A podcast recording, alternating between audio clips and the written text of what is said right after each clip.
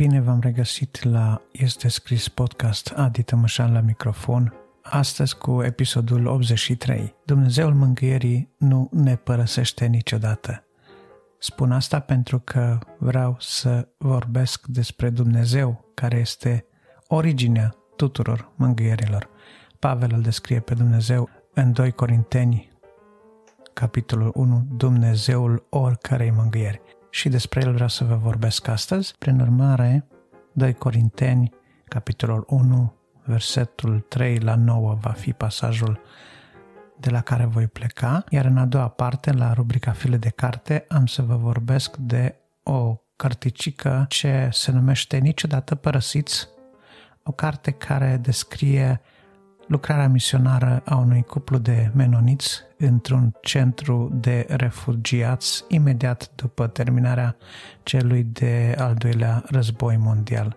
Veți vedea toate încercările, toate implicațiile, toate necazurile și suferințele pe care le suferă o familie atunci când războiul desparte membrii familiei, aduce tragedia, aduce prigonirea, aduce lipsa bunurilor elementare pentru desfășurarea vieții, a hranei și a siguranței minime. Ne gândim la fel de bine că astfel de lucruri, astfel de sentimente sunt trăite astăzi de cei care sunt refugiați din Ucraina și prin urmare m-am gândit că această carte ar putea fi una folositoare și nouă, care trebuie să ne arătăm compasiunea față de astfel de situații și lor care vor înțelege că, în ciuda necazurilor prin care trec, Dumnezeu încă mângâie. Audiție plăcută și ne auzim în câteva clipe.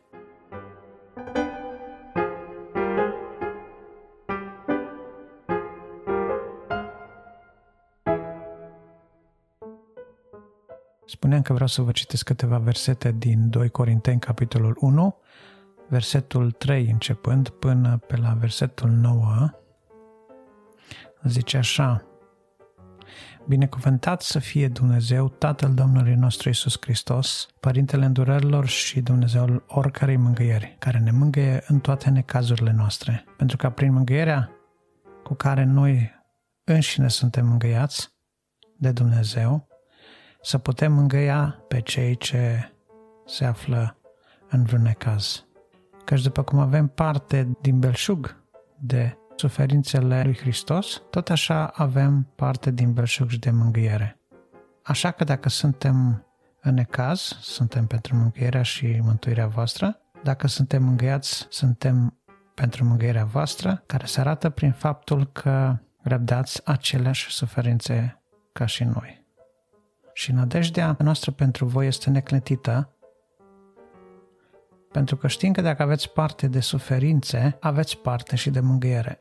În adevăr, fraților, nu voi să vă lăsăm în necunoștință despre necazul care ne-a lovit în Asia, de care am fost apăsați peste măsură de mult, mai presus de puterile noastre, așa că nici nu mai trăgeam nădejde de viață, ba încă ne spunea gândul că trebuie să murim, pentru ca să ne punem încrederea nu în noi înșine, ci în Dumnezeu, care învie morții. El ne-a izbăvit și ne izbăvește dintr-o astfel de moarte și avem nădejde că ne va mai izbăvi încă.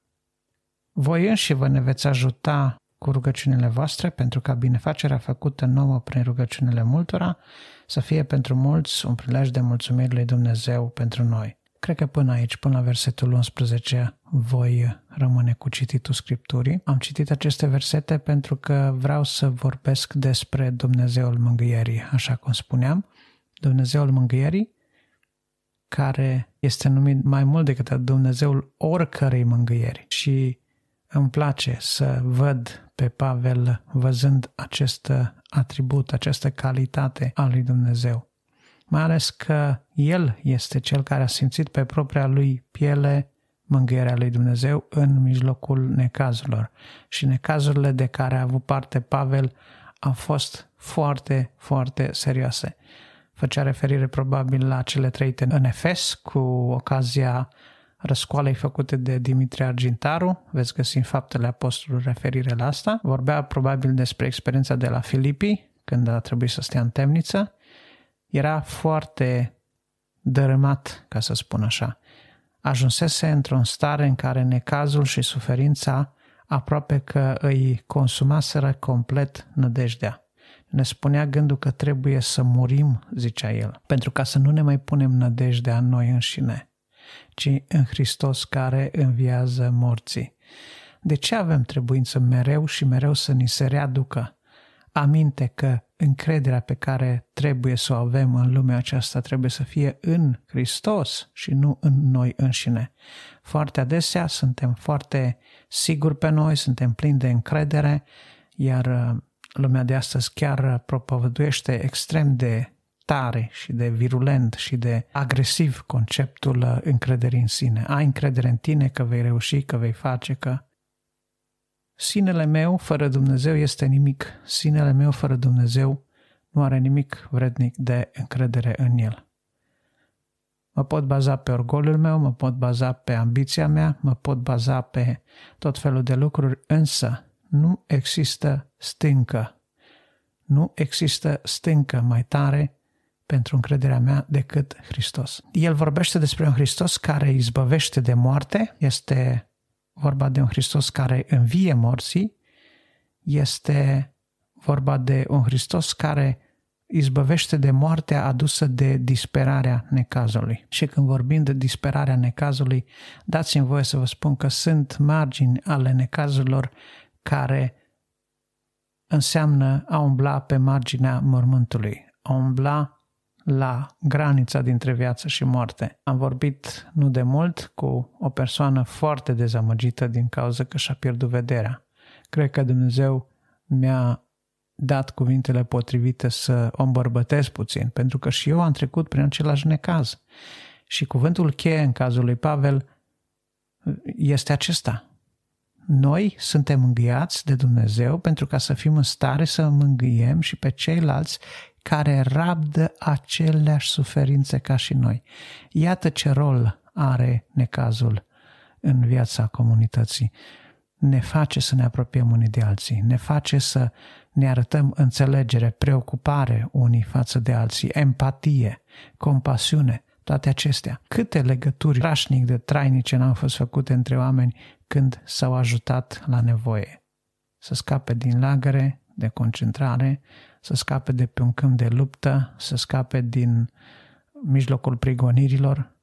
Oamenii aceștia care au trăit experiențe de felul acesta și și-au venit în ajutor unii altora în momente critice ale vieții, au dezvoltat de acolo relații trainice și strașnic de bune pentru tot restul vieții. Iată un rol al necazurilor în viața noastră. Îmi vezi zice, poate să veți fi ispitit să ziceți, nu trebuie mângâierea lui Dumnezeu, că dacă n-am necazuri, nu am nevoie de mângâiere. Nimeni nu poate scăpa de necazuri, viața omului e scurtă și plină de necazuri. Asta cred că este un enunț care nu-l poate contrazice nimeni sau de care nimeni nu se îndoiește pentru că evidențele sunt aici, zi de zi. Unii au necazuri mai mici, alții au necazuri mai mari, unii strigă mai tare, alții mai puțin tare, alții trec în tăcere prin necazul lor. Sunt necazuri și necazuri, necazuri pe care ni le facem noi înșine, sunt necazuri pe care le trăim pentru că fac parte din viață, sunt necazuri pe care le trăim pentru credința în Hristos, care ne aduce prigonire.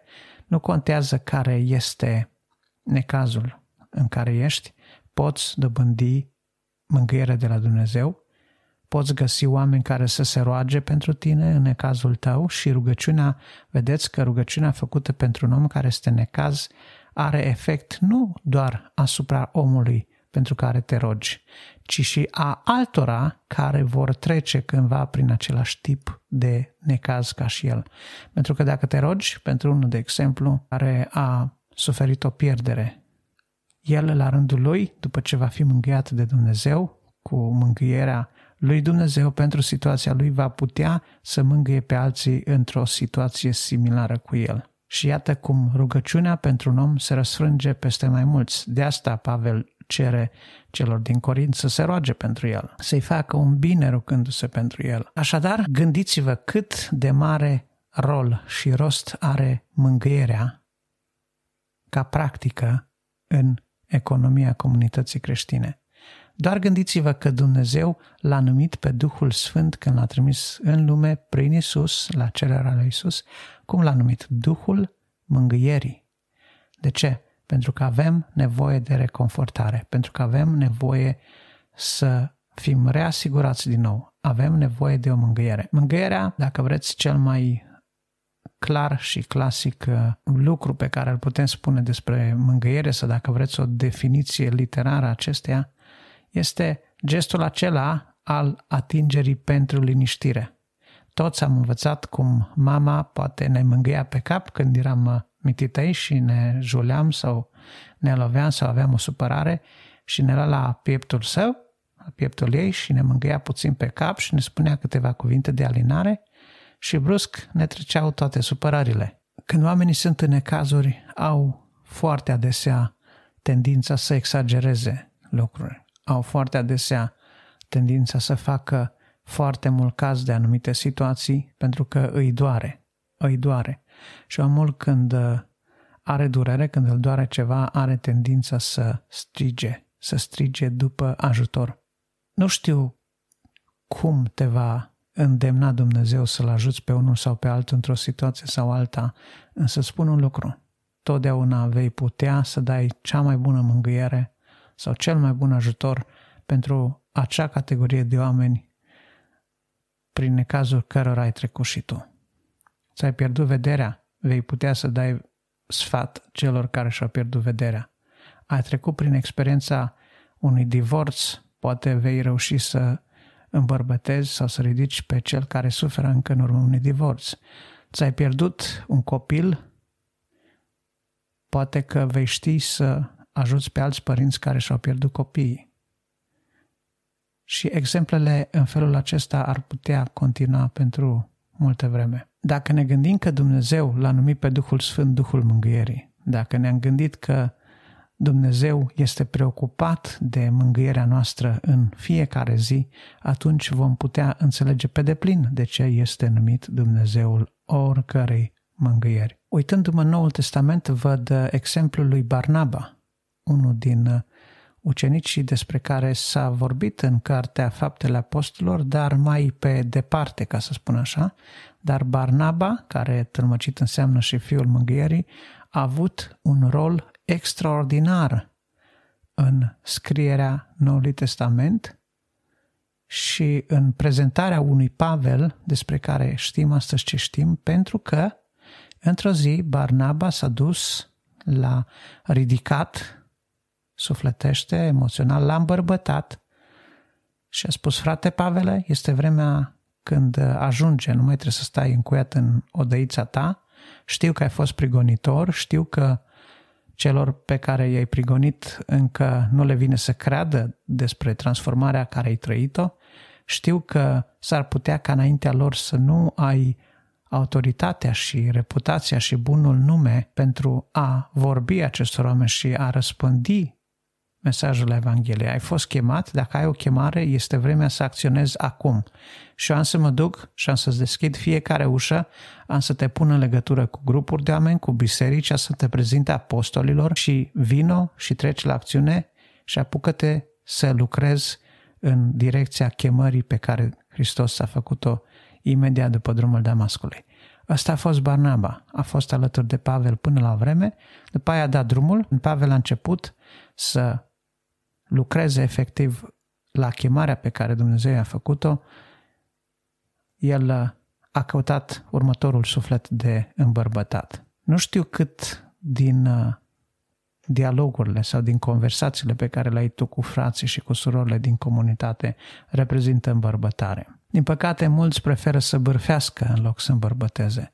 Din păcate, mulți uh, apostrofează pe cel aflat în necaz în loc să îi aducă un cuvânt de mângâiere. Este foarte, foarte important să spunem cuvintele potrivite la timpul potrivit. Un cuvânt spus la vremea potrivită, zicea Solomon, este ca un măr de aur într-un coș de argint. este ceva care bucură, este ceva care revigorează, este ceva care încântă. Avem trebuință să avem o vorbire dreasă cu har și cu sare. Și când Dumnezeu, prin har, ne dă cuvintele potrivite, în situațiile potrivite, oamenii sunt îmbărbătați, oamenii sunt ridicați, oamenii sunt trași de pe buza mormântului, de pe acel loc al morții, pentru că există există o stare de moarte cu care Pavel s-a confruntat. Există această stare în care simți că nu mai ai niciun pic de energie când ești complet terminat, când ești complet epuizat, când nu mai ai nicio resursă, când nu mai ai uh, niciun cel, când nu mai ai energia de a vedea în vreun fel sau altul viitorul, când îți vine să mori. Când îți vine să mori, este starea de moarte. Este starea de moarte pe care o trăiesc oameni trăind în trupul fizic. Iar de o astfel de moarte, spune Scriptura și Pavel este reasigurat de lucrul ăsta și el reasigură la rândul său pe alții, el ne scapă de moarte și ne va mai scăpa zi de zi, zi de zi. Poate că simți că îți vine să mori, pentru că s-a întâmplat una sau alta, însă nu uita că cel care aduce mângâiere și cel care ne izbăvește de moarte și cel care până la urma urmii, chiar după ce vom fi ajuns în moarte, ne va învia din morți, este Hristos. Este cel care l-a trimis pe Duhul mângâierii, pe Duhul adevărului. Fii și tu mângâiere pentru alții și cu mângâierea cu care ai fost mângâiat de Dumnezeu, mângâie pe alții și așa ne vom transforma în lucrători împreună cu Dumnezeu, împriștiind orice fel de mângâiere venită de la Dumnezeu. Amin.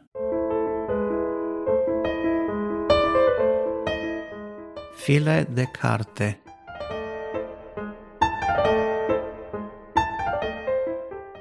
Nici de cum părăsiți este titlul cărții scrise de Helen Good Brenneman. Este o mărturie, dacă vreți, o carte de mărturie a unui cuplu de creștini menoniți care în anii imediat următori celui de-al doilea război mondial au fost implicați în ajutorarea unor oameni din centrele de refugiați. După cum cei care au citit puțină istorie știu că în uh, anii de după 45, timp de câțiva ani, Crucea Roșie și multe alte fundații și organizații umanitare au avut uh, un timp foarte dificil să repatrieze oamenii mutați de război încolo și încoace. Printre aceștia, într-un centru de refugiați de felul acesta, undeva prin anii 47 se întâmplă lucrurile menționate în această carte și veți vedea ce mărturii aduc uh, acești oameni, o familie în speță, este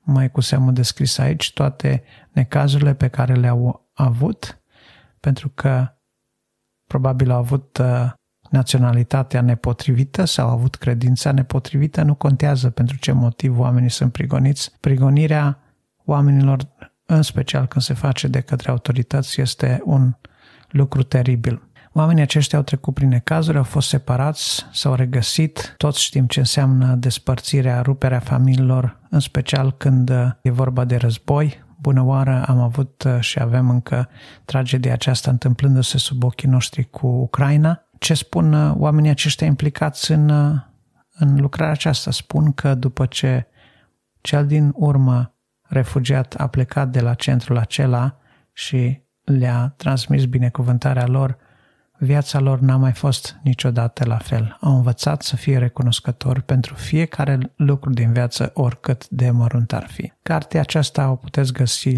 în majoritatea librăriilor este în format electronic, are puțin peste 100 de pagini. Pentru cei care vor să citească în format printat, am văzut că e în jur la 22 de lei, 25 de lei, ceva de genul ăsta. O puteți citi, e o carte a încurajării, e o carte a mărturiei, e o carte care va trebui să ridice în noastră gândul implicării în sprijinirea celor care se simt uh, alungați, abandonați, părăsiți dacă ne gândim că Dumnezeu însuși începe lucrarea în om prin uh, o declarație solemnă și plină de adevăr, și anume nu este bine ca omul să fie singur și atunci o face pe Eva. Iată că singurătatea, abandonarea, părăsirea sunt unele dintre cele mai grele trăiri pe care le poate simți o ființă umană și Dumnezeu este interesat direct în implicarea și se implică direct în această chestiune în viața celor care trăiesc asemenea lucruri. De aceea Dumnezeu este de partea orfanului, de aceea este de partea văduvei și Vechiul Testament și Noul Testament aduc în atenția noastră destul de des problema orfanului, a văduvei, a celui părăsit, a străinului. De ce? Pentru că omul are simțul comunității. Omul trebuie să facă parte dintr-o comunitate.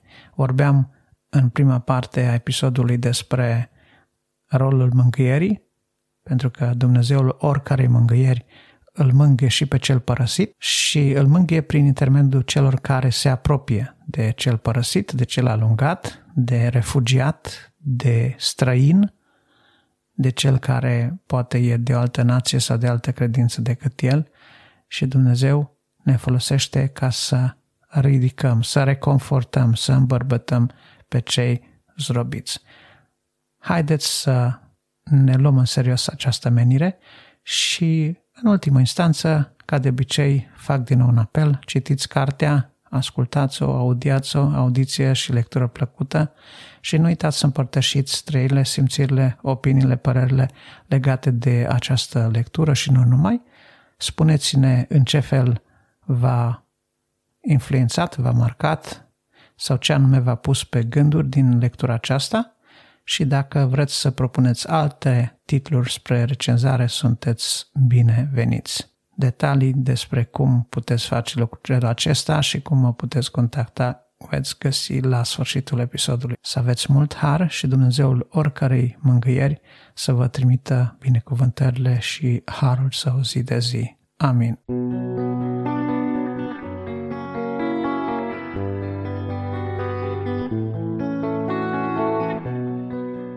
Dragi ascultători, vă mulțumesc că m-ați ascultat și astăzi.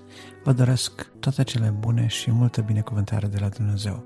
Dacă apreciați munca depusă în acest podcast și dacă credeți că acest mesaj poate fi de impact și pentru alți oameni, atunci nu ezitați să dați acest episod de podcast mai departe. Faceți share, asta va însemna foarte mult pentru mine pe rețele de socializare, prin e-mail, ascultați-l direct pe dispozitivele noastre, oriunde ați fi, fie că e vorba de telefon, de computer, la bordul mașinii sau în căști în timp ce faceți gimnastică, ascultați aceste episoade și dați-le mai departe. Este un lucru mic care poate avea un impact mare pentru foarte multă lume care ar putea asculta Cuvântul lui Dumnezeu.